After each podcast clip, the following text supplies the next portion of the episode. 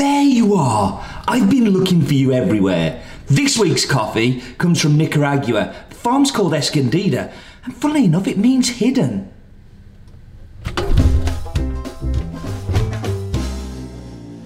So, as I've already said, this week's coffee comes from uh, Nicaragua and comes from the Escondida.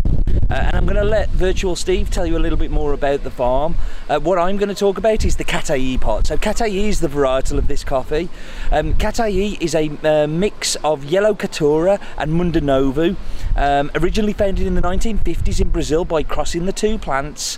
Um, and it has quite a few benefits. It's actually one of the most popular coffee varietals out there. Um, and the main reason for this is it's a dwarf varietal, so it doesn't grow very high.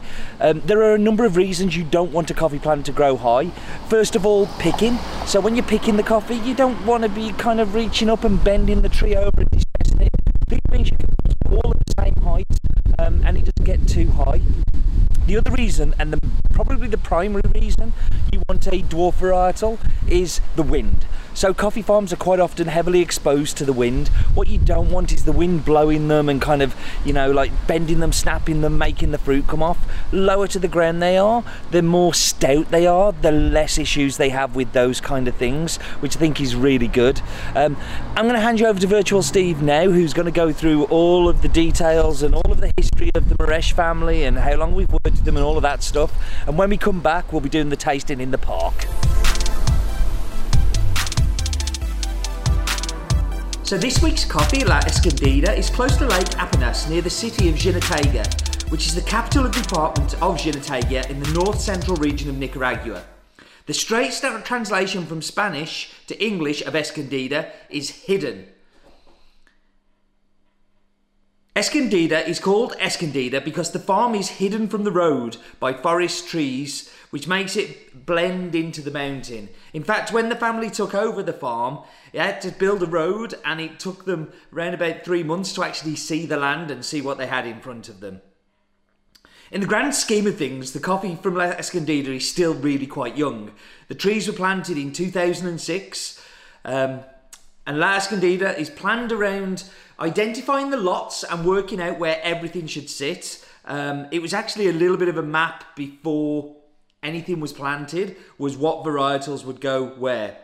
The one big upside of this is the soils are virgin soils, um, and the plants are getting all of the great nutrients and good things through them. The varietal of this lot is Red Catuaí, which is selected for the farm as it thought it would do really well with the soil um, quality, the sun exposure, the temperature range, and the wind. This is one of the upsides again of starting a new farm. You can just plan. So, the bits that we have here is it's in Nicaragua, it's in the department of Jinotega. The farm is called La Escondida. The farm manager is Bonera Martinez Montenegro. It is 92 manzanas. The altitude goes from 975 to 1,230 metres above sea level. It's red Catuaí and it's washed. Now back to Steve. Okay, so we'll uh, thank you to Virtual Steve for his back up there. Do you know what? I love the fact that in Sweden I can set up a camera like this in the park and there's people walking past. Nobody even looks at me.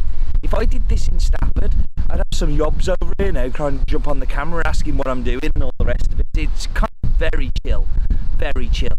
Although it is a little bit chilly because the wind, as you can see the camera going and again it might fall over at any point. So let's get through this quickly. So let's get into the coffee. So like every single Nicaraguan washed coffee that I have had, it primarily is about sweetness. This has like a, a toffee, um, like almost like a walnut toffee, like it's a walnut stuck in toffee, gloopy, thick, big. Um, there's very, very little acidity to this one. It's much more about the sweetness. Um, and on the aftertaste is just this delicious dark chocolate that just kind of comes running through it. It is an amazing coffee. This as an espresso will blow your mind. Like you have to try this coffee as espresso. It actually was used by Gwilym Davies in the 2009 World Barista Championship. So it's one of the coffees that he used in his set um, because it is such an espresso. Also this is a Chemex and as a Chemex it's tasting amazing as well. Listen, thank you very much for joining me as always, but do remember, life is too short for bad coffee.